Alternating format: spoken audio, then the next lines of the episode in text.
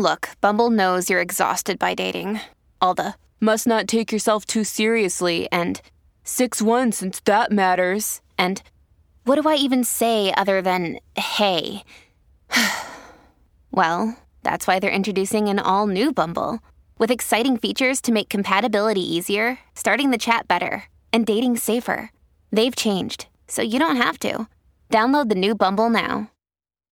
When you need mealtime inspiration, it's worth shopping Kroger, where you'll find over 30,000 mouthwatering choices that excite your inner foodie. And no matter what tasty choice you make, you'll enjoy our everyday low prices, plus extra ways to save, like digital coupons worth over $600 each week. You can also save up to $1 off per gallon at the pump with fuel points. More savings and more inspiring flavors make shopping Kroger worth it every time. Kroger, fresh for everyone. Fuel restrictions apply.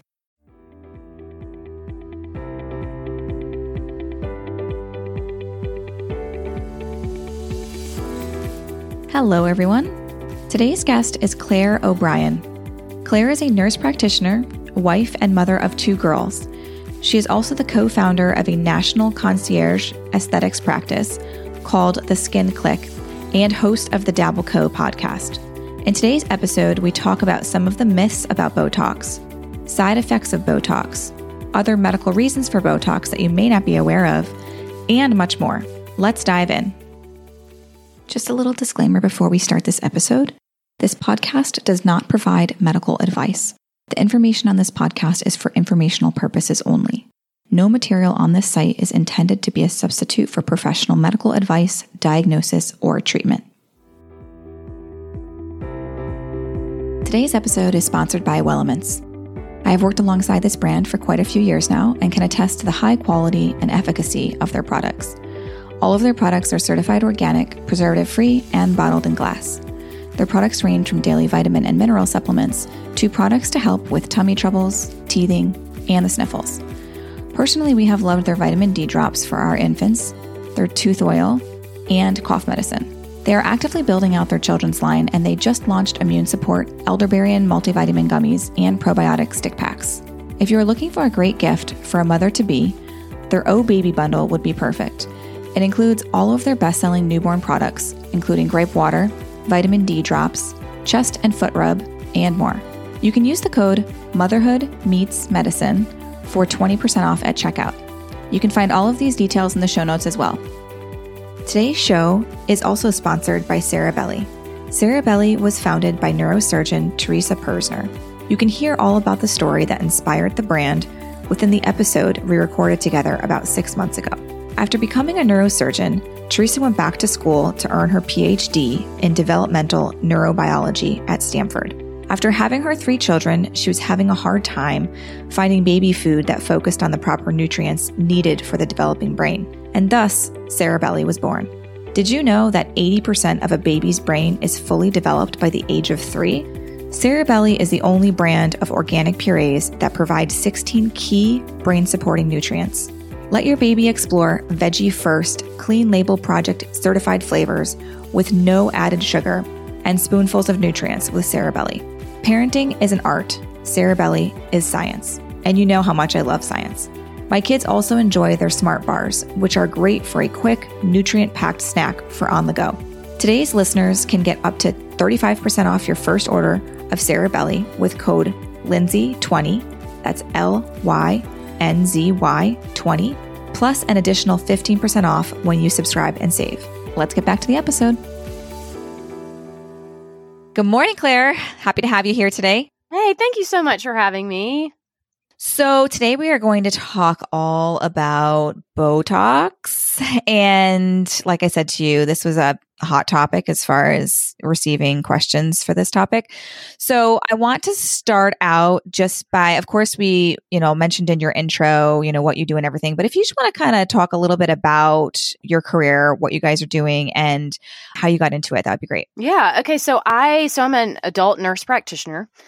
And I have been in practice now since 2010. So a little bit of time. I started out in surgical oncology and then I quickly moved. I did that for about two years and then I moved into an, more of an ENT head and neck surgical oncology practice.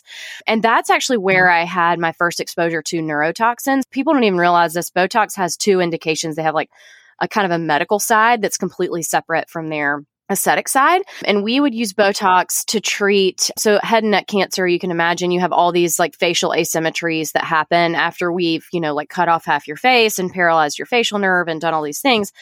And it can be not just cosmetically altering, but literally like if you can't use one side of your mouth that well, there's just a cascade effect that I think people don't really understand. So we used a lot of Botox in that way to kind of correct asymmetries to help quality of life. And then in a, in salivary gland setting and things like that. So that's kind of where I first started to learn about it. Worked with a couple facial plastic surgeons there and just really got to know the anatomy. And then, you know, really it's it's super interesting. So my business partner slash life you know bestie wonderful human who actually started the practice where i'm working now called the skin clique so she called me at a time when i'd been in an academic medicine center in a cancer practice for 10 years. It's grueling. Even when you go more part time, cancer is not part time. Like, I can't get an email from someone on Friday and be like, you know, I see this email. I'm off today. And I know your PET scan didn't get covered for Monday and I need to call insurance, but you know what? I'm off. Like, you can't do that. So it was time for me to move, move on. And, and I knew that, which was also the hardest decision I've ever made in my life. And and our family stuff was changing. My my husband's job was changing significantly. He was traveling all the time. We had two little kids. So she called me and said, Hey, I, have started this concierge medical aesthetics practice and it's doing really well in my town, which was about an hour away from from Charleston, South Carolina, where we were living at the time. And she said, I've got all these patients down in Charleston. Would you want to inject with me? And in talking about it, we talked more about just her ideas for the practice in general and said I we you know I really want to be a, a, part of this more so than than an injector with the company. So not only trained on you know neurotoxin in a cosmetic way at that point but really actually co helped kind of co-found the brand and the business as it is um, today so you know aesthetics can be really difficult to to get into. There's no, and there's not a magic formula. You know, people ask us all the time, like, oh, I took the class or I took the weekend course. So I actually am very curious your thoughts on this, but I've heard a lot of, for whatever reason, like dentistry is like really focusing in on like Botox injections and things like that now. Like they'll go, like dentists will go to these like weekend courses and then come back and start offering Botox in their in their offices. And I'm like, this is kind of like I'm just trying to figure out like how all of that I mean I do so I do get it from the perspective of like I've suffered from TMJ forever and people keep telling me get botox get botox and so I still haven't gotten botox I'm trying Invisalign and it's working pretty well but and I'm not opposed to to trying out Botox because I've heard nothing but wonderful things. So I'm I'm wondering if maybe that is like kind of how they entered into it. Like, oh, we want to start offering this because it does have great effects for people that do have these conditions that we do deal with and see on a typical day basis. But yeah, it's just like it's pretty wild. So, you know, dentistry is a really it's a really interesting thing because in a lot of regulatory ways, they are, they have kind of the same privileges as physicians or like MDs or DOs, you know, medical doctors. They're, they're not medical doctors, but they're called Dr. So and so, whatever their, their name is. So they, from a regulatory standpoint, can do things like open an account and purchase those products. I think you're totally right that it probably started with masseter. So masseter Botox is what you would do when you have things like TMJ and actually for facial slimming.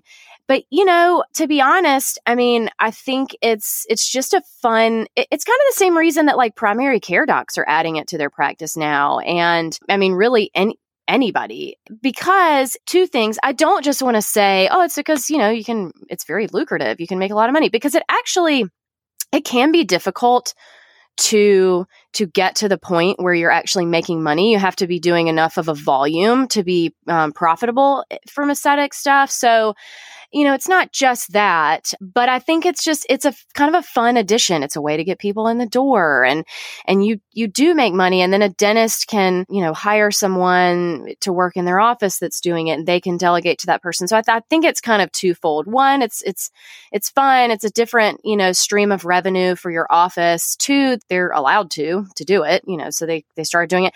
Um, so right now, insurance doesn't pay for masseter injections, like dental insurance doesn't, but I think that they if they're smart, I think that they will in the future. For example, like if you've got really significant TMJ or clenching or bruxism, I mean, I just had a crown done. Oh, oh my gosh, I did too, like a while ago. Right? I mean, because I'm like biting my teeth and my mouth guard in the morning. This is so gr- mm, like so much more information than anyone asked for. But like when I wake up in the morning, my mouth guard is like full of blood. My husband's like, "What are you doing over there?" I'm like, "I don't know." apparently grinding my teeth really hard. But so I do think we'll get to the point of where dental insurance or maybe medical insurance will actually cover masseter Botox. But yeah, that but that's where it started. I think is is masseters, and then just as a stream of revenue. Yeah. Mm-hmm. I think it really should cover that because it truly does. I mean, I've, again, I've never had it, but from what I've heard from other people, it sounds like it really works like almost all of the time. And there are not many things that do help with the TMJ. I, I have to say, like there are people out there that try literally everything. Oh my gosh. And it, it's miserable. And then it contributes to headaches and all that. And I, and I listen, I want to say too, like there's this kind of attitude on Instagram, I would say right now. There's kind of this area of injectors that are like, you know, no one should be doing this unless you've got 10 years of training and plastic surgery and dermatology and all this stuff. Like some of the best injectors in the world are RNs. Okay. And I have personally witnessed the worst vascular occlusion complication I've ever seen from a plastic surgeon. That's not knocking plastic surgeons. That's not glorifying RNs. It's to say like dentists are perfectly capable of using a needle and learning the facial anatomy in the ways that they need to to to do Botox. Uh, yeah, and they already know the anatomy anyway. Right, right. you know what I mean? It's learning it in a different way. Yeah, and you're using and you inject all day long as a dentist. You're injecting to numb people up and do procedures and all. Of, it's literally the same thing, except for you're using a different medication. like, so it makes total sense. Just to say, I think that there's been this kind of door of mystery of like only these certain people can do it and this is why. And that that's just not true you know properly trained all the way from an, an rn an app to you know a physician or a dentist. Now filler is a completely different conversation and we'll have you know we can get there later but you know botox Xeomin is actually my preferred product but there's there's four neurotoxins so there's botox. Botox has become like kleenex. It's like a noun a, a verb like people just hear Botox and they think that's the only brand and the only thing that exists. But there's Xeomin, Jeuveau, Dysport, and Botox. So Xeomin's actually my my preferred product. So why is that your preferred? Why do you prefer that one? So I'll tell you, it's really interesting. So all four, well, so uh, the other three, excuse me, neurotoxins have accessory binding proteins. Like Dysport, for example, this is a an example people usually understand is bound to lactose to help deliver the product properly. So let's say you're lactose intolerant and you're getting these injections that have small doses of lactose in them. You've you've got antibodies. You're forming antibodies. Same with Botox and Jeuveau. They all have binding proteins. You can form an antibody to these products, and then at some point they can stop working for eight to ten percent of people. So Xeomin doesn't have those binding proteins. And so you can't form antibodies to it. And so now people are getting Botox or Xeomin, whatever, so much younger that like they've got a longer time to form these antibodies. So for me, I mean, I tell my patients like, why would you want to risk that? Why I don't want to get Botox for 15 years and then it, it st- quits working for me, and I'm like devastated. you know so i start i start with xeomin for for everybody and they all they all essentially accomplish the same thing they're all made from the same strain of botulism xeomin i you know their marketing is very clever. They have Gwyneth Paltrow is now their spokesperson. I don't know how they pulled that off, but she is. And their thing is they're they're the they're the pure neurotoxin. They're purified, and it's like yes, they are the purest form of botulism. Absolutely, you know, like the least. you know, isn't it funny? The whole like uh, the skincare industry, the beauty industry, they're all like, or oh, I'm organic, I'm pure, I'm this. I'm like, okay, yeah, sure, whatever. Marketing like, is brilliant. It's just unbelievable. I know, I know. So Xeomin is the, the purest form of botulism, so that's why I choose it for myself and my patients. No, it's just kind of comical. So, do you just do like aesthetics? So somebody comes in and wants something to look a certain way, or do you also do like clinical conditions? You know, do people come to you like, okay, I have, you know, X, Y, and Z condition that's typically treated with a neurotoxin? Right now, if you so the clinical conditions that you would get neurotoxin for would be like let's say migraines or a salivary issue say Frey syndrome or like a hypersalivation issue or maybe cervical dystonia that you can use botox in the vocal cords all of those things are that would be covered by insurance and so i feel like it is high I, and we don't take insurance in our we're cash aesthetics only practice so i i tell my injectors i'm like listen it's not only would it be exorbitant for the patient to pay for the neurotoxin that they would need for their migraines, I think it's highly unethical for people to be Yeah, to take money when people Right. can be using their insurance. Yeah. Yeah, absolutely. So if you've got a medical condition and there's a chance in hell that your insurance will cover it, go see the right person so that if you have the chance to get it covered, you can get it covered. Yeah. Yeah, absolutely. Yeah, that makes Yeah. sense. All right, Claire. So why don't you tell us what what your skincare routine looks like and when you started getting Botox, I'm assuming because you said that, but I'd love to hear when you started getting it and like what you think about all of it and all that from a personal perspective. Yeah, totally. I, I'm I'm 37. Me too. Happy 37. Oh, thanks. About to be 38. I've just started rounding up. I'm like, I'm 40. I don't know. I know that's kind of how I feel too. After 35, I was like, I don't know, Whatever. I'm 50 I'm or 60. I don't know anymore. At this point, who cares? And it's then I, maybe they think I Oh, look really? younger than I am. So I was about 30 years old, and I remember there's this store near my house, like a nice makeup store, and I went in there one day and I was like, yeah, you know, just like my makeup is, I feel like my makeup's not really working anymore. Like it's, I'm doing something wrong. And this sweet makeup artist, Drew from Trish McEvoy, she said, what's your skincare routine? And I was like, I don't really know. I don't know. Like I, I, I'm not, I don't really have a great, I, I don't know. I couldn't even answer the question. And she's like, it's not the makeup, it's your face. Like it's your skin. She's like, your skin, your skin just was, my, my skin just, I, I had gotten away with it. You can get away with these things in your 20s and not think about it. Mhm. Oh my gosh. Right? I, I know exactly what you're talking about. You know what I mean? Then you, I never used anything on my face until I was like 33. Totally. Yeah. And then all of a sudden you're like, what? What's wrong with my face? So, well, but she said that, and I was like, you're totally right. So, I actually went to a cosmetic dermatologist shortly after. And just kind of started paying attention. And I started with, you know, a couple skincare things that she recommended for me that I really didn't understand. So I had some pigment and like melasma, hyperpigmentation. She recommended hydroquinone. Well, I also break out. And so that made me, you know, the hydroquinone made me break out. And I, I did these, she recommended kind of a few things, but I, I didn't really understand. This was also just a person who's crazy busy. Like she has a crazy busy practice. Mm-hmm. So she recommended things that I didn't really understand. So I didn't really do the right things. And then I was like, I feel like I've spent money and not, nothing's really happened.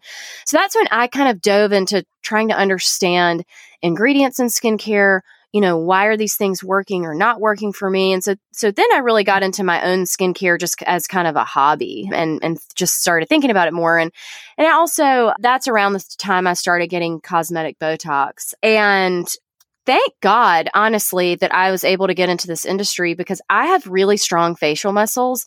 And just to kind of normalize uh, like uh, how expensive it can be, I mean, I was getting up to like eight or nine hundred dollars every three months to maintain what I needed to get Mm. get to get results. So it can be so expensive. So so that's kind of how I started. And then now So I do all the buying for our practice. So so the Skin Clique is a national we're a national practice. So we're in 22 states. We've got injectors all, all over the country. So for that reason, you know, we've got a very diverse population. We actually have a quarterly subscription box. That's really cool. And so that was kind of where where I started doing the buying and actually meeting with the reps and finding out more about these companies. So I'm like intimately involved in understanding the products that we have. So so my particular skincare routine, and part of this goes for all patients. And then there's part of it that's very specific for me. I've got rosacea, I've got melasma. I've, I w- I don't have cystic acne anymore, but I definitely will break out like if I look at the sun the wrong way. So something that everything everyone should be doing is cleanse exfoliate and tone. That's just like a base very basic you will see an improvement in your skin if you do that. So cleansing i wash my face in the morning I have an, an exfoliant a physical exfoliant that is gentle enough to use every day. I have a couple different ones one from our own brand and then one from ZO skin health. And then toner pads. I, I love a good toner pad. We have our own. We've got two strengths that are 2% salicylic and 2% glycolic acid but i use the 5% glycolic acid because I'm like burn my face off every day. And then something else, it's true. I'm ah. constantly in some sort of peel mode. And then a, a, couple other things that everyone should be doing. I use vitamin C every day. I use an, an antioxidant serum that's got ceramides in it that really helps kind of restore your skin barrier so that I don't have to use a moisturizer. I'd rather have patients keep their own moisture. You make your own moisture, right? Like you make your own hyaluronic acid. So if you can retain your own, it's significantly better for the skin's appearance than putting it on top, right? And then I use a product called Brightalive that's just for keeps my pigment kind of at bay. It's it's papain and bromelain, which are actually papaya and um, pineapple extracts, and it's got niacinamide in it, and it's got tranexamic acid, all things that are really good for pigment, pregnancy and nursing safe. Honestly, everything I use is pregnancy and nursing safe, even though that's that door has is closed for me. and then at night, I kind of do a similar thing. I, I wash my face again, tone again I use a retinoid at night. I kind of alternate. I've got a really strong prescription and then I've got a couple more that are more gentle. So I'll kind of alternate through those.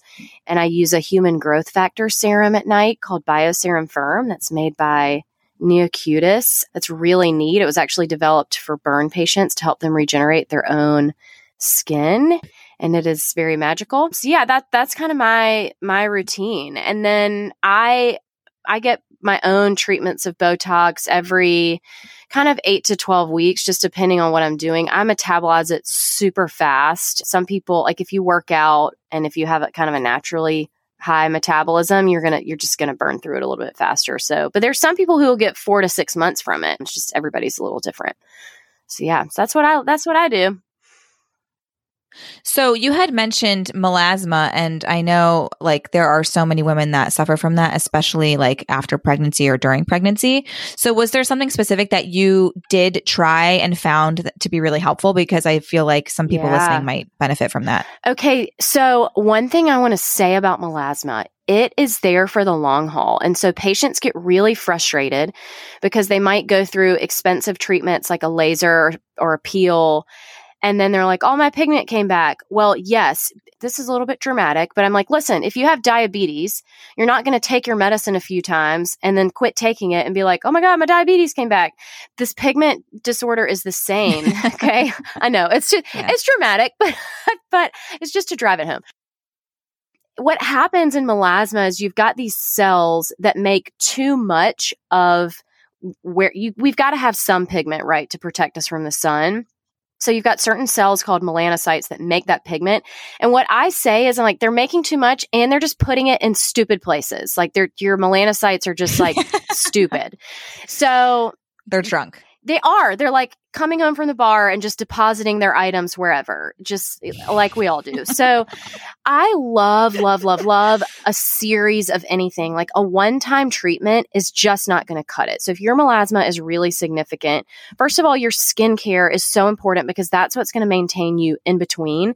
But like a series of peels, so great for you. A series of lasers, so great But that was one thing, like kind of going back to when I started, uh, you know, like I did one laser, dermatologist recommended it because I didn't, I just didn't understand if you do this one laser treatment, it's just not going to help enough for you to even get your money's worth out of that one treatment. But then, but the biggest thing is if you're going to do those treatments, you have to be maintaining with really good skincare in between SPF all day, every day, like multiple times a day, wearing a hat, or it's just kind of come back to the the same place where you were before. So now my job is kind of just to keep it at bay and you then you can get into kind of more maintenance mode. So yeah, and you certainly you don't have to have ever been pregnant to have melasma. I mean, I mine was in, intense before I ever even had children. I just didn't even know what it was. Yeah. Yeah, yeah. It's crazy. Thankfully, I that's one thing I have never struggled with, but I do have a lot of friends that, you know, always complain about it and it'll just like kind of come and go whenever it pleases. So, it's interesting. So, I want to do a couple of like Botox myths and then you are going to debunk them. Totally. Does that sound good? Yeah. Okay. I love a good myth. okay, so let's see here. Let's let's start off with Botox is really toxic. Well, the thing about toxic and that word and the word toxin is that anything on this planet can be a toxin.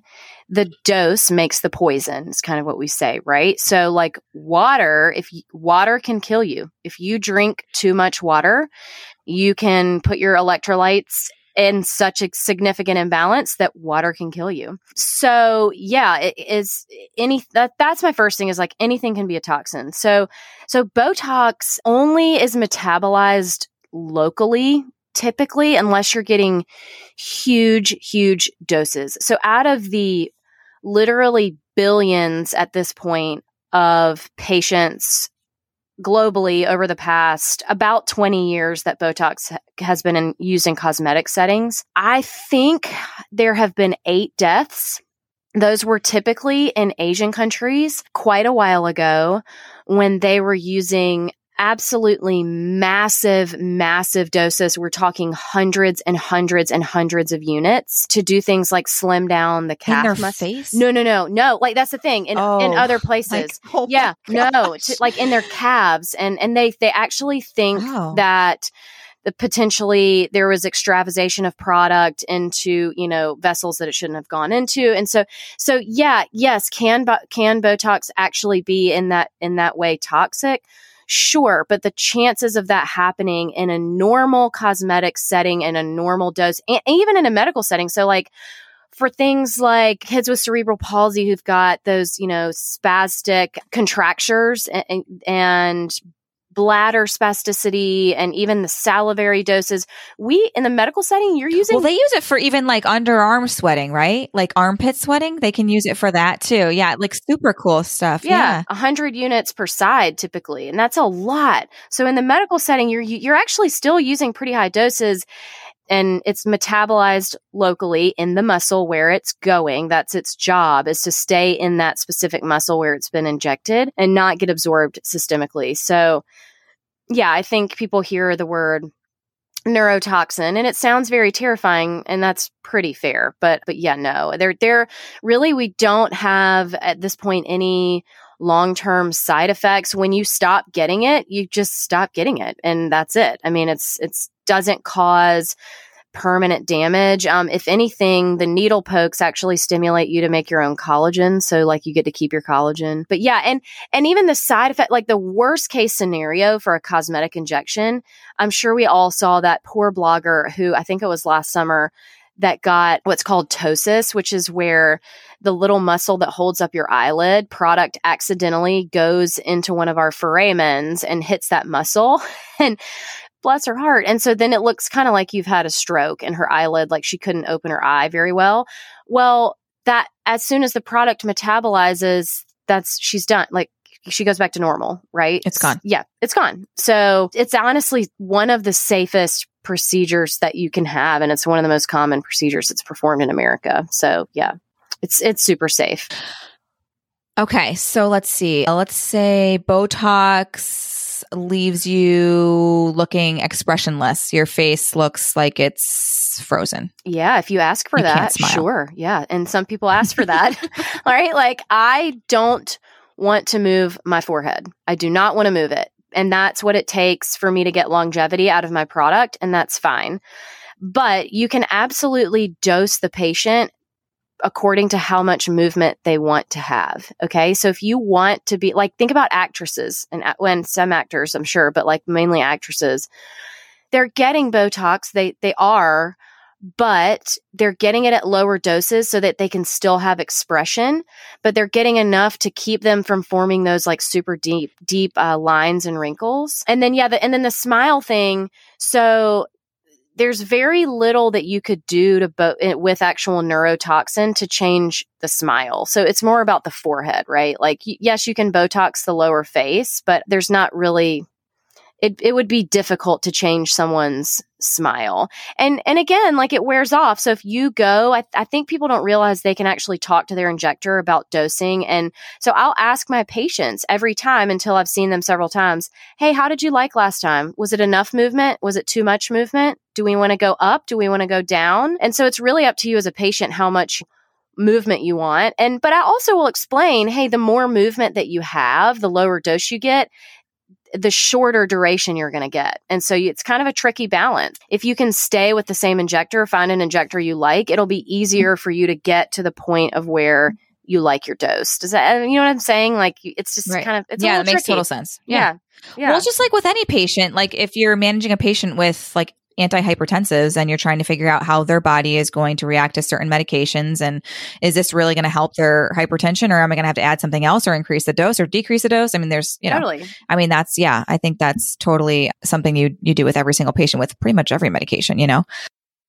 Well, isn't it like people ask, you know, when's the right age and how much do I need? And I'm like, listen, I've got 50 year olds that don't need as much as some of my 24 year olds. You know, I mean, it's completely Isn't patient crazy. Yeah. It's wild. I mean, it's wild. It's just, you know, genetics, how much time in the sun. Yeah, I've had so many people. Like, one of the most common questions I would get, like when I was on social media, would be like, I'd love to know if you get Botox. And I don't know why it's such like a hot topic question. And I've never gotten Botox. And I always tell people I've never gotten it and I don't plan to get it right now, but that isn't to say when I get older and I do have something that I'd love to like, I don't know, like fill out a little bit, like that I wouldn't get it. You know what I mean? But it's just something I have not chosen to get yet. And like like you said, everybody's face is totally different. And you know, like I I just you know what, whatever makes you feel good. Like who gives a shit what someone else is doing? You know what? Like I exercise because it makes me feel good. Like I use this lotion because it makes me feel good. I like who gives I wear this because it makes me feel good. Who gives a shit who's getting Botox, who's not getting Botox? I know. If you don't, I don't know. That stuff it, drives me insane. Don't get it. Like if then don't get fine, it. Don't get it. It's that's that's totally fine. I yeah, I don't understand the controversy. I really don't. But whatever. It's it's so silly. It's so silly. But okay, so let's see here. What's another myth? Uh, okay, so once you stop using Botox my wrinkles or I don't even know what they call them, your like 11s or something will get worse. So basically, once you stop doing it and then don't get the next dose, all my wrinkles are going to come back worse. So they won't come back worse initially. But okay, so the way I explain this to people, think about your skin like a piece of paper, okay? And if you're f- constantly folding that piece of paper, eventually it's going to form a crease. And the more you form it and the more, I mean, the more you fold it and the more that crease forms, the harder it is to get that crease out. So you can get Botox for a special event and then, or whatever, you can get it once a year. And then when, you know, you don't get it again, your face just goes back to baseline. It, it goes absolutely back to where you started.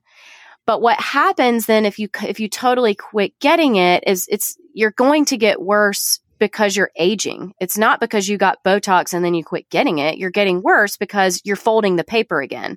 The paper was flat for a little bit and it wasn't making the crease, but it's not this the stopping that's making it worse. It's just that's what happens with age as we continue to lose collagen and elasticity and move those muscles. If you keep moving the muscles, yeah, they're they're going to come back. And it does it takes time if you've got so you're so you were saying you're 37, you haven't gotten it yet, but you might when you're older.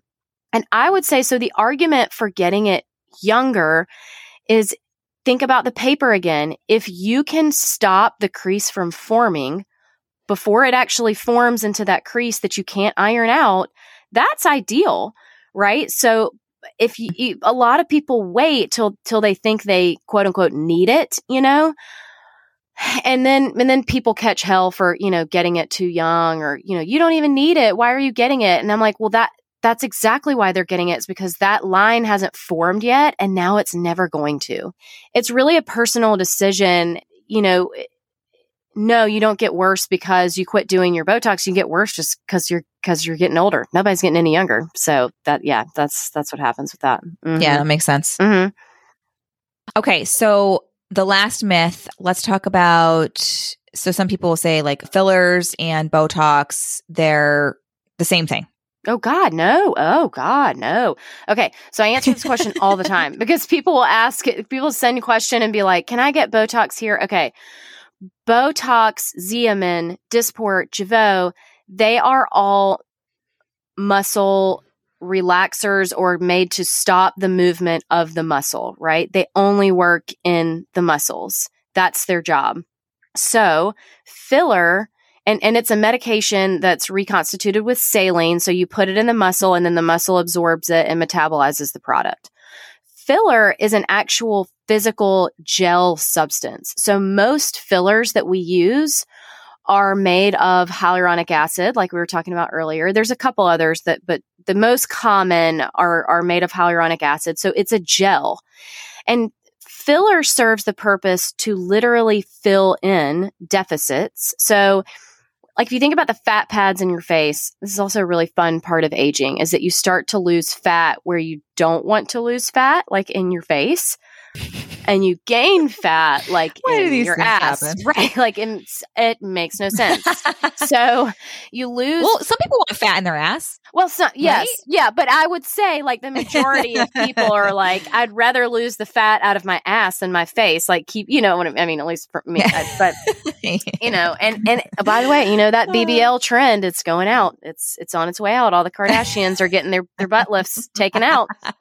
Just saying. So so filler literally fills in these deficits. So when we start to age, the fat pads in our cheeks, that's what kind of starts to go first, right? So your cheeks kind of drop a little bit. You're like, wow, my under eyes are kind of sagging. You might notice your jawline, like you might have a little bit of jowling starting. You know, one thing that really bothers people is those lines around your mouth when you smile can get really, really deep. So, so filler yeah, we think about lip filler, but to me, what the most important thing that we do with filler is restore your, the volume that you've lost underneath in those fat pads. So, so filler is an absolutely like complete 180 from Botox. It's, it's, it's a totally different product. And you wanted to talk about too, the vaccine. Did you want to, me to, do you want me to touch on oh, that yes, now? Yes, like, that's the last thing I wanted to touch on before, yes, before we go into like a couple of It kind of yes. makes sense to talk about it right now. Okay. So, there have been kind of some chatterings on the interwebs about um, like don't get you know you've got to wait to get your botox and the vaccine and the vaccine's affecting the botox and blah, blah blah. Okay. So the most important thing to know is if you have had filler ever then if you get any vaccine not just the covid vaccine any vaccine the flu shot or if you have any kind of immunologic response, like say you're really sick, say you get COVID, say you get the flu, if you've had filler before, let's say your cheeks or your lips, it can swell because filler is basically an, it's an implant. I mean, it, we treat it like an implant. So it's, it's an implant and it can, you can have swelling. Now, is there any evidence right now that Botox or Xeomin or Jeuveau or Dysport are affected by the COVID vaccine? No, but I'll tell you just from like a completely anecdotal, like non data driven conversational standpoint. So, like, please, you know, don't call me JAMA, like I'm not your source, right? Like, there have been really interesting chatterings and musings kind of in the aesthetic world for about the past six months. And this is with vaccinated and non vaccinated people about our neurotoxins like maybe not lasting as long. And we're all like, well, this patient was vaccinated, but this patient wasn't vaccinated. And it's like, maybe there's something we don't know with the antibodies that we, you know, we're all, if you, if you're not vaccinated, like you've mm-hmm. probably had it by now. So, but all that to say, none of that makes it unsafe. It's just interesting. Like, right? Like if your filler swells, it's going to go back down. And it, and if it says swollen, you know, for a prolonged period, like we would put you on steroids and it would it would be fine. So that's yeah, that's kind of a thing that's floating around. And I think that to be honest, I think the anti-vax community really latched on to that. Any you know, anything they can get their grubby mitts on, they're going to latch on to. And so they they they did. They latched onto that and and and really ran with it. And we are all like uh, yeah, but that can happen with anything. Like, it's not just the COVID vaccine. That can happen if you get sick. So quit, you know, weaponizing that for your own, you know, personal gains. It's it it really is just your immune system. You've got an implant and it can swell. That's so, you know, that's all. Yeah. Yeah. Yeah. So just talk to your injector and, you know. Yeah. No, you I love this soapbox you're on though. Well, it's I love I, it. this is why I love interviewing it. Like oh, it's so great. Okay. So, okay, I have quite literally, I think about like more than 50 questions uh, about Botox, but I'm only going to pick uh, a couple here. So, mm. cool. But some of these we already talked about, like, so let me just see here. Migraine help with Botox question mark. Yes, we already talked about that. Well, I mean, it will work for some people.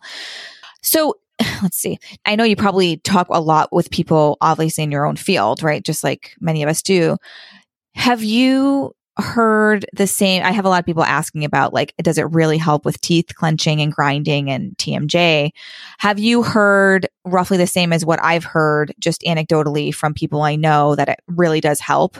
Oh yeah, I mean, I've personally, I get my masseters injected. Yeah, I mean, listen, I, we wouldn't patients. I, I'm gonna tell you what, masseter Botox is expensive. It can take 50 units per side. That is a shit ton of money. So if it didn't help, people would absolutely not be coming back to get it. And not only can it help from a the standpoint of clenching, but like you can literally see. So if you guys want to Google something, Google Olivia Munn and like LOL that she says she's never had injected injections. She clearly has been having her masseters injected because and Bethenny Bethenny Frankel's a good one too. And she's okay. Like, hold on, wait, just hold up, hold yeah, up, Claire. Claire. Google okay, it okay, Olivia Olivia Munn is an is the actress, and then Bethenny Frankel. Oh yeah, yeah. Okay, I see. Bethenny Frankel from Real Housewives. So she's saying. So Olivia Munn says so she's, she's never she had injections, which is comical. Bethenny Frankel is actually honest about it, and it's helpful because we. She can, looks like she has. She looks like she's storing acorns for winter. Right. yes. right. That's a different conversation.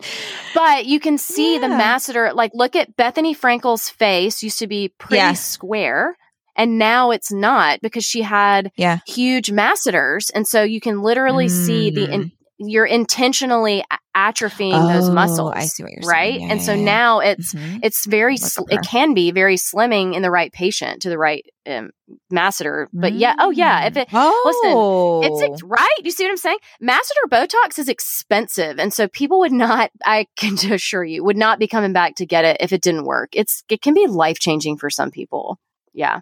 And same with the migraine protocol. I mean, in insurance, there is not a way in hell that insurance is covering migraine Botox if it's, if it's not effective. It's also been shown to be effective for helping depression, mm. you know? So, I mean, it's just, yeah, yeah. sunshine in a bottle. So I know you were saying you're mentioning units, like 50 units in each side for the masseter muscle. Like, what are you using for typical, like, I don't know, say someone comes in, it's called the 11s, right? Like when you yeah. like try to, yeah.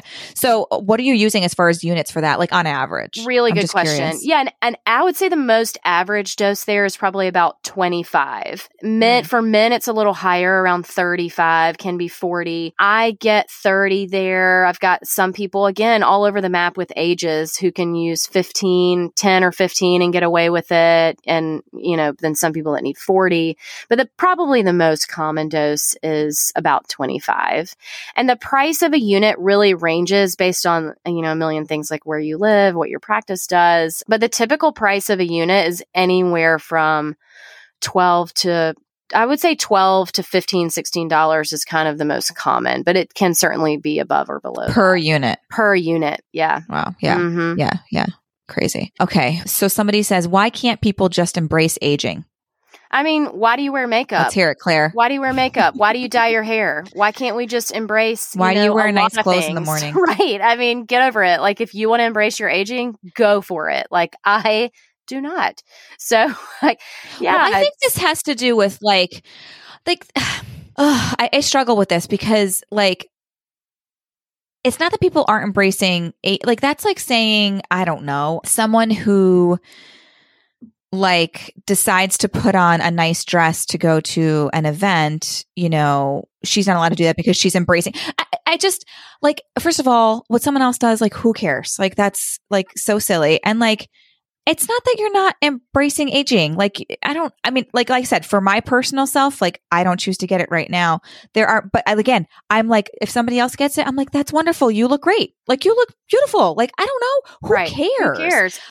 And this is not new. Like changing our appearance is not a new thing. Okay. It's, it's just not new. Mhm. What is new is, you know, I do, I do, it is a tricky balance. So I just interviewed, I don't know if you watch Southern Charm, but I love that show. And Naomie Olindo was just on my prod podcast and she got a nose job and people like lost their minds. And so we were kind of having this exact same conversation. I'm like, listen, what has changed is social media and just uh, but there's always there's been magazine retouching has been around for decades you know i mean my god think about 200 years ago they're wearing corsets you know they're changing their hair they're wearing wigs they're putting on makeup Yeah. changing our appearance is not a new thing but what what i do feel like is a difficult balance and a hard conversation is a filtered world that we live in and unrealistic i absolutely will die on the hill that we have unrealistic beauty expectations but that doesn't mean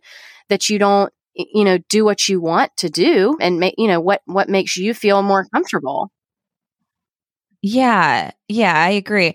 I, I feel like the way to kind of think about that is like, are you really thinking about before you do anything? Not, I'm not even talking about like what the topic is today, but like when you do anything, when you buy anything, when you're doing beauty, skincare, working out, whatever it is, just make sure it's for you, not for anyone else, not for your partner, not for your friends, not for social media, not for anyone. If you wake up every day and you're like, I would just feel better and I would feel like, I don't know, more ladylike, more this, more that, whatever. It would make me feel great if I could make, you know, this little bit less apparent or whatever, what have you. Like, who cares? Like, do you wear certain jeans to look um, a certain way do you, to make your butt look bigger or whatever? Like, you know what I mean? Like anything. And so, you know, it's like, if that makes you feel good, that's great. Like, and that's it. That's like literally where it stops. You know what I mean? And, and so I, I will never understand why anybody feels the need to like judge somebody else based on what makes them feel good. You know what I mean? Like, who are you to say what makes somebody else feel good about themselves? They're literally like, that's their own personal preference. They're doing it to themselves. Like, why does it uh, bother you? I think it's more about that person than it is about the person getting the Botox or getting, do you know what I mean? one thing I've noticed too is like I, I all of a sudden was like, gosh, I, have, I I didn't realize I have a lot of friends that are getting their boobs done right now. Well, it's because we're all getting to that phase where we're kind of done having kids, and you've gone through however long a decade where your body is not your own. And then you get to this phase of where you're like, I don't recognize it. I literally gave it to other humans for X amount of time you know, there was a period of time where I was like, I don't want my tus husband to like look at or touch my boobs because they feel like freaking objects of like feet, like a, not a cow. Cows, like, I never felt like a cow, but I just felt like these don't belong to me right now, you know? And, and so I feel like you're, you're, I mean, you're hitting the nail on the head. Like if you are in a place where you think that that procedure or whatever it is or that or whether it be it's whether it's that outfit or that haircut or you know that eyeshadow or eyebrow pencil or pair of shoes brings you joy and and makes you feel better. Now don't turn to that to make yourself feel better. Like shit, go to therapy first, you know, get on your Wellbutrin with the rest of us. But like, you know, but if it if that's something that's ah. gonna help you, let's do it. Yeah. Like bring make your body your own again. It it it does belong to you. And sometimes it takes something like that, I think, to bring us back to where we mm-hmm. feel like we have ownership over our own bodies. At least that's the way I feel about having been a mother, you know. That's my take on it. Well, yeah, and you know what? Life is fu- life is freaking hard. You know what I mean? Like there's so many like everything's hard. It's hard whether you have kids, don't have kids. Like it's just it's hard. There's like once you become an adult, you're dealing with all these adult things and every day is different and every day has its, you know, ups and downs and struggles and whatever and like the least of our worries should be like like thinking about what other people think of us for making our own personal decision Totally. about like our appearance. Like, Totally, I don't know, you know? I mean, my goodness. Yeah, gosh. Okay, so that was that question. I know that was kind No, that was going to get I love us it. I both get it. kind of I like get it all up, the but I- time, though. It was I- a good one. I do. I get it all the time. It was a good one. But it did, it got us Yeah. both riled up. But you don't get Botox and I do Botox for a living. And we're both like, who gives a shit? Do what you want. Like, move on. Exactly. Exactly. Okay. So let's see. Oh, this is a good one. I'm nervous to get Botox, but I really don't like the line in my forehead. So I guess that's the 11s, right? Probably. Yeah. Are there any side effects I should be worried about? So this is I, we also get this question all the time and when we do our consent, right? Like every time you do a medical procedure, you consent the person. And so side effects, people think about side effects. Okay, a side effect to me is like headache, diarrhea, lethargy. Like if you think about a medicine you're taking and what side effects actually means. And I, so when people ask me that, I, I kind of try to categorize side effects where which is like, hey, a lot of people get a headache for 24 hours after get after they get injections. So to me that's a side effect. And then when I'm consenting p- people, we say a side effect of Botox is muscle paralysis, which is also the desired effect. So that's that's the side effect question. Now, adverse effects are outcomes that you did not hope for, okay? Which is like the eyebrow droop or maybe being too frozen or maybe so sometimes, you know, when you're trying to figure out the dose, you'll you know, go a little heavy in one area and maybe the eyebrow's not exactly where you want it to be. So that's adverse effects the side effects will go away. So like the headache goes away, bruising, like right, you're gonna, it's a needle, you're going to bruise probably. That all goes away. And then adverse effects 99% of things that happen like let's say you get too much in the in the top of the forehead and your eyebrows are down lower than you want then i can come in and put botox under your eyebrows and actually lift them up so a lot of adverse effects we can we can actually tweak around and and fix them, right? So there's very little that happens that's like there's one so ptosis with the eye is a bad one and that's so incredibly incredibly rare and you have to be injecting in a very certain spot for that to happen, but it it does it happens to everybody, even the best injectors in the world it happens to. And then there's one injection in the lower face where your mouth kind of starts to turn down, you know, as you age. Like you think about old lady lips, they're like very thin and kind of turn down. So you can inject underneath that. And if you go too medial, you hit this little muscle that I wish I had a video, but that you hit this little muscle that knocks out the the the bottom of the lip muscle and so you kind of look like you got a stroke on that side for a little bit. That is like I know ex- exactly what you're you know what i'm talking about? It's worst case scenario extremely rare almost never happens. I did it when i first started. I was too confident. I did it to my nurse sweet angel. I was too confident and i went too medial and knocked her out and she looked like she had a stroke for about six weeks and then it went away. Oh my gosh.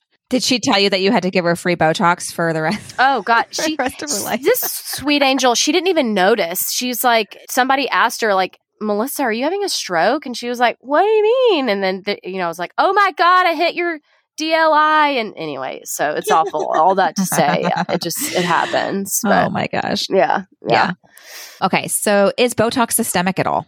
it should not be. But again, if if we're injecting massive, massive, massive quantities, then some can be systemically absorbed. But it, the the dose that it takes to get there is not what we are using in cosmetic dosing. Let's see. Is it recommended to see a dermatologist for Botox instead of going to a med spa? I guess even a better question, I mean, to kind of branch off of that would be if somebody is looking to looking into this, where would they start to find somebody reputable that knows what they're doing, that like knows a lot about dosage, like you're saying? I'm going to answer this with a very hot take. And I don't know how many dermatologists or ENTs you will have here. So that, so that listen to you and may, you know, like at me with this. Okay. So in your dermatology residency and in your ENT, which were, is your like head and neck specialist, so like the facial muscles are your specialist. What we did in our practice to develop our training program is we were like, let's look at what they're required to do and let's do more. And we were shocked when we looked at how little they are actually required to do in residency to to graduate and then be considered an, an expert in this thing, right? So, for example, the ENT program that I used to work with did with their residents one Botox training a year, one. So they had experience with it three to four times before they graduated their residency. And all that to say, like, a dermatologist, that might be what their focus is in, and that might be all that they do, and they are freaking baller injectors. Or, like for example, I, I one dermatologist who we knew and really respected, and we were kind of looking and analyzing all these practices, and we were like, oh wait, this person only does injections once a month. Like it's so variable. But because they're a dermatologist, they're considered automatically an expert. And I would say the same with plastic surgery. Like there are some plastic surgeons who inject a ton. There are some that have APPs or nurses in their office and they literally never inject. So that's not the person that you want doing your injection. So be it, uh, you know, you want a reputable place. I always tell people, you know, nothing to me is more important than word of mouth. So ask your friends, where do you, where do you go? Who do you like? And like I said, RN injectors can be some of the best injectors in the world. I think it's just the level of, of, of training you know did did they go to a weekend course and now they inject occasionally? Or do they you know have ongoing education? Like in our practice we have education twice a month. We have you know quarterly requirements of education. You know our folks we our training actually gives you CME and so we're constantly kind of reassessing. We have minimal standards of how often our injectors have to inject. And so i would say it's just all across the board. And there's there's not there's not a title that makes someone a better injector. So you'll see on Instagram too, it's like a big thing. People will put, you know, master injector or national speaker or w- whatever it is, but it doesn't matter. I mean, like I said, the worst complication I've ever seen is from a super busy plastic surgeon.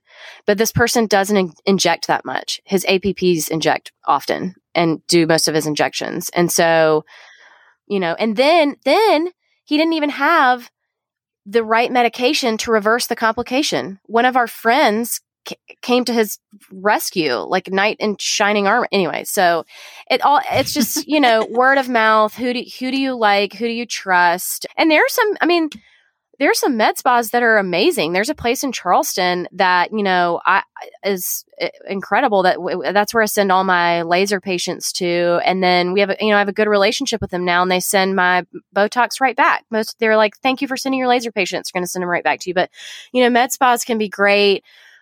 Anybody can be great. There's no title that makes you good or bad at injecting. Okay, so this is like a two part question. Last question: Is it safe? To get Botox while breastfeeding or pregnant?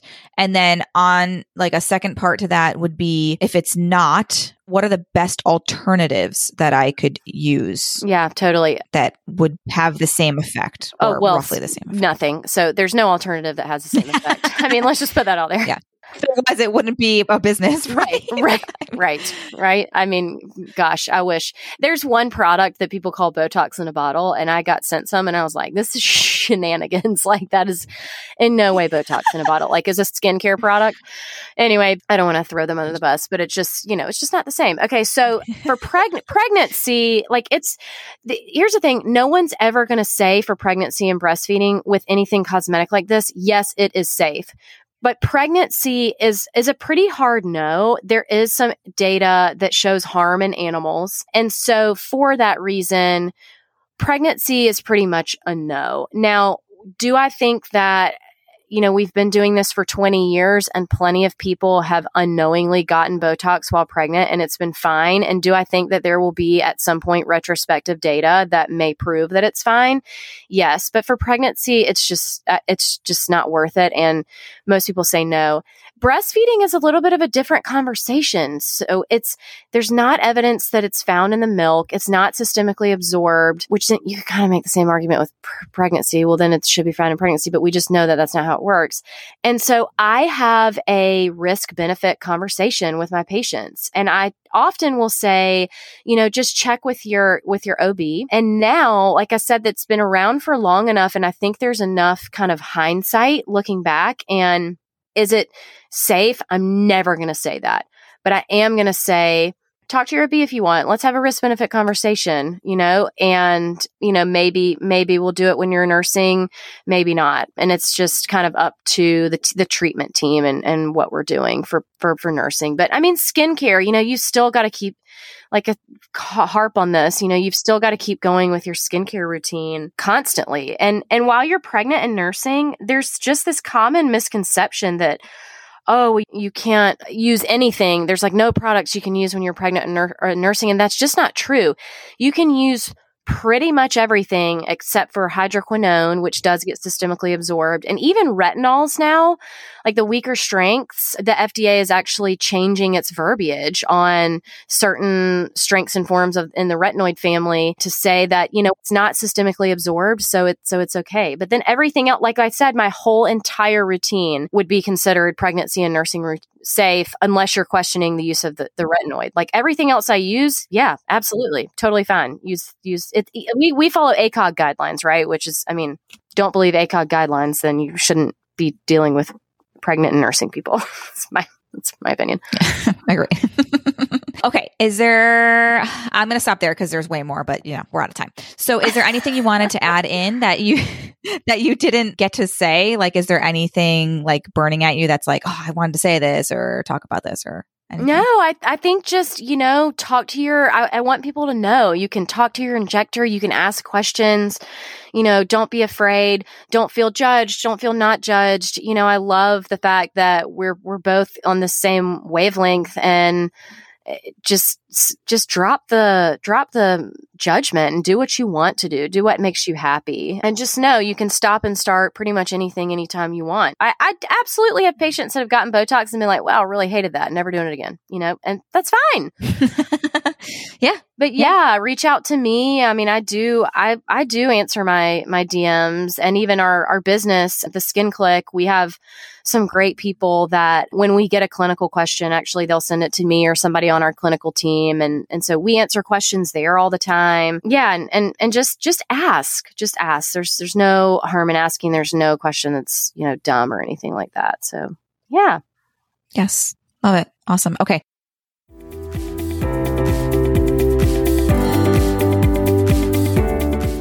two random questions that aren't related to the topic. So the first one is if you could give moms one piece of advice, what would it be? You're never going to be doing it right. And don't put that expectation on yourself. And don't ever be afraid to apologize to your children for not doing it right.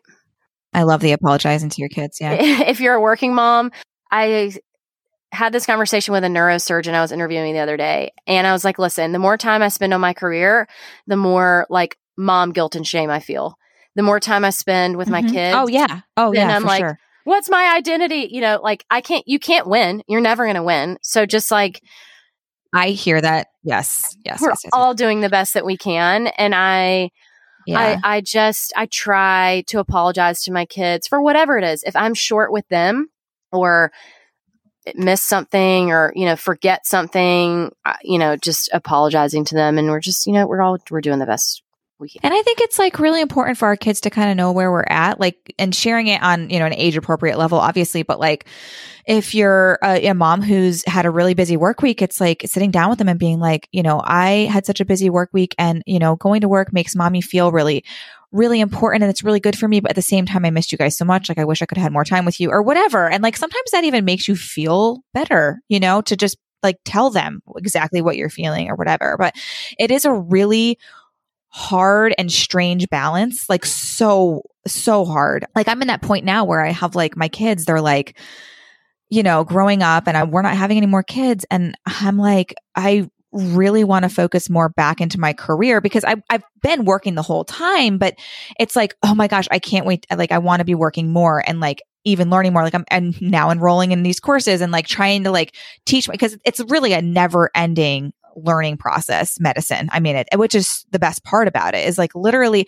like i was so humbled at my shift yesterday like because i was like oh my gosh i haven't done this in a while and oh you know i've never even seen this and i've been doing this for 14 years you know so it's like it's a really humbling job and it's like really exciting and i can't wait to do it like more but also can't really because of the kids and but I'm home and all I do is like clean, clean, clean, feed, feed, feed, do that. Like, and it's just like this constant, I don't feel like anybody's appreciative and I don't feel important. And it's just like this very draining job. And I give so much credit to moms that stay home full time because oh, nothing I could is harder. never do it. Nothing. There is going. Nothing is harder. Nothing is harder. I completely like, agree. Nothing. Oh, thank God nothing. I get to go to work today. You know, like reprieve. Yeah, I'm like, oh my gosh, this is great. I get a whole a whole day to myself. You a know, whole twelve um, hours really to myself, right? Because like, you're at work. Work my ass off, but like it's so nice and it's so much easier. Yeah, it's really really difficult, and yeah, and it's such a thankless. And even if your partner is very thankful, it's still just thankless. You know, your kids aren't. Your your five year olds like you didn't put the right. No, you know, you put no. The, Oreo in my lunchbox, and I told you I wanted the brown one. You know, and you're like, what the fuck? I was yeah. making your lunch at eleven thirty last night, and then I got up at five. It's just yeah, it's so bad. It is like, and oh my gosh, talk about humbling is motherhood, man. You'll think you're like doing so good, and then your kid, you just make dinner, and your kid's like, I'm not eating this, throws it on the floor. You know, I mean, it's dramatic, but you know, I'm like, this is. Whew, like I thought I was doing good. And like in five minutes from now, I will be put right back in my place, you know? Anyway, okay. And then last question is if you could make one dinner for your whole family that everybody would eat, that's quick and easy, what would it be? So fairly quick and easy. Like I, uh, quick and easy. Gosh, that's a harder one. So cheesy broccoli, which is frozen broccoli and then my kids are like a little bit lactose intolerant. And so my mom gave me this good word and I was like, I, this makes me feel better. She was like, Oh yeah, I learned to eat vegetables because my mom just like put cheese on them all the time growing up. I was like, Oh, that's kind of genius. So cheesy broccoli, which is broccoli and then a squirt packet of dairy free um, cheese made by Daiya. Thank you for that, which tastes kind of like the Velveeta cheese. So they love cheesy broccoli. And then I use my crock pot when I'm trying to be really easy, like spaghetti. I do a spaghetti, plant based spaghetti where I basically just put like several vegetables like a carrot, celery, onions, some peppers, whatever I kind of have in a food processor, and then kind of turn it into like a bolognese. And that's really easy. And then we use like the Banza noodles or whatever. And then I feel victorious and they've gotten like 12 vegetables and they don't even know it. Or you're like, I tricked you. Yeah, pizza. Or we, will we'll order Domino's, you know, if we're really trying to be easy. That's it. yeah. Mm-hmm. Yeah. Yeah. Yeah. Love it. Awesome. Awesome. All right, Claire, thank you so much for educating us on Botox. I found this to be really helpful and I hope everybody listening did too. Yeah, thank you so much for having me. It was fun. Thank you so much for hanging out with us today. All resources mentioned in this episode can be found in the show notes on lindsayandco.com. To continue these important conversations, head over to Motherhood Meets Medicine on Instagram. Let me know what you learned from this episode and who you would love to hear from next. I always love getting feedback from you. If you're finding value in this podcast, please rate, review, subscribe, and share with a friend. This will help us to reach even more women from around the world. I'll catch you next week. Until then, don't forget to find some time to unplug, unwind, and have a little fun.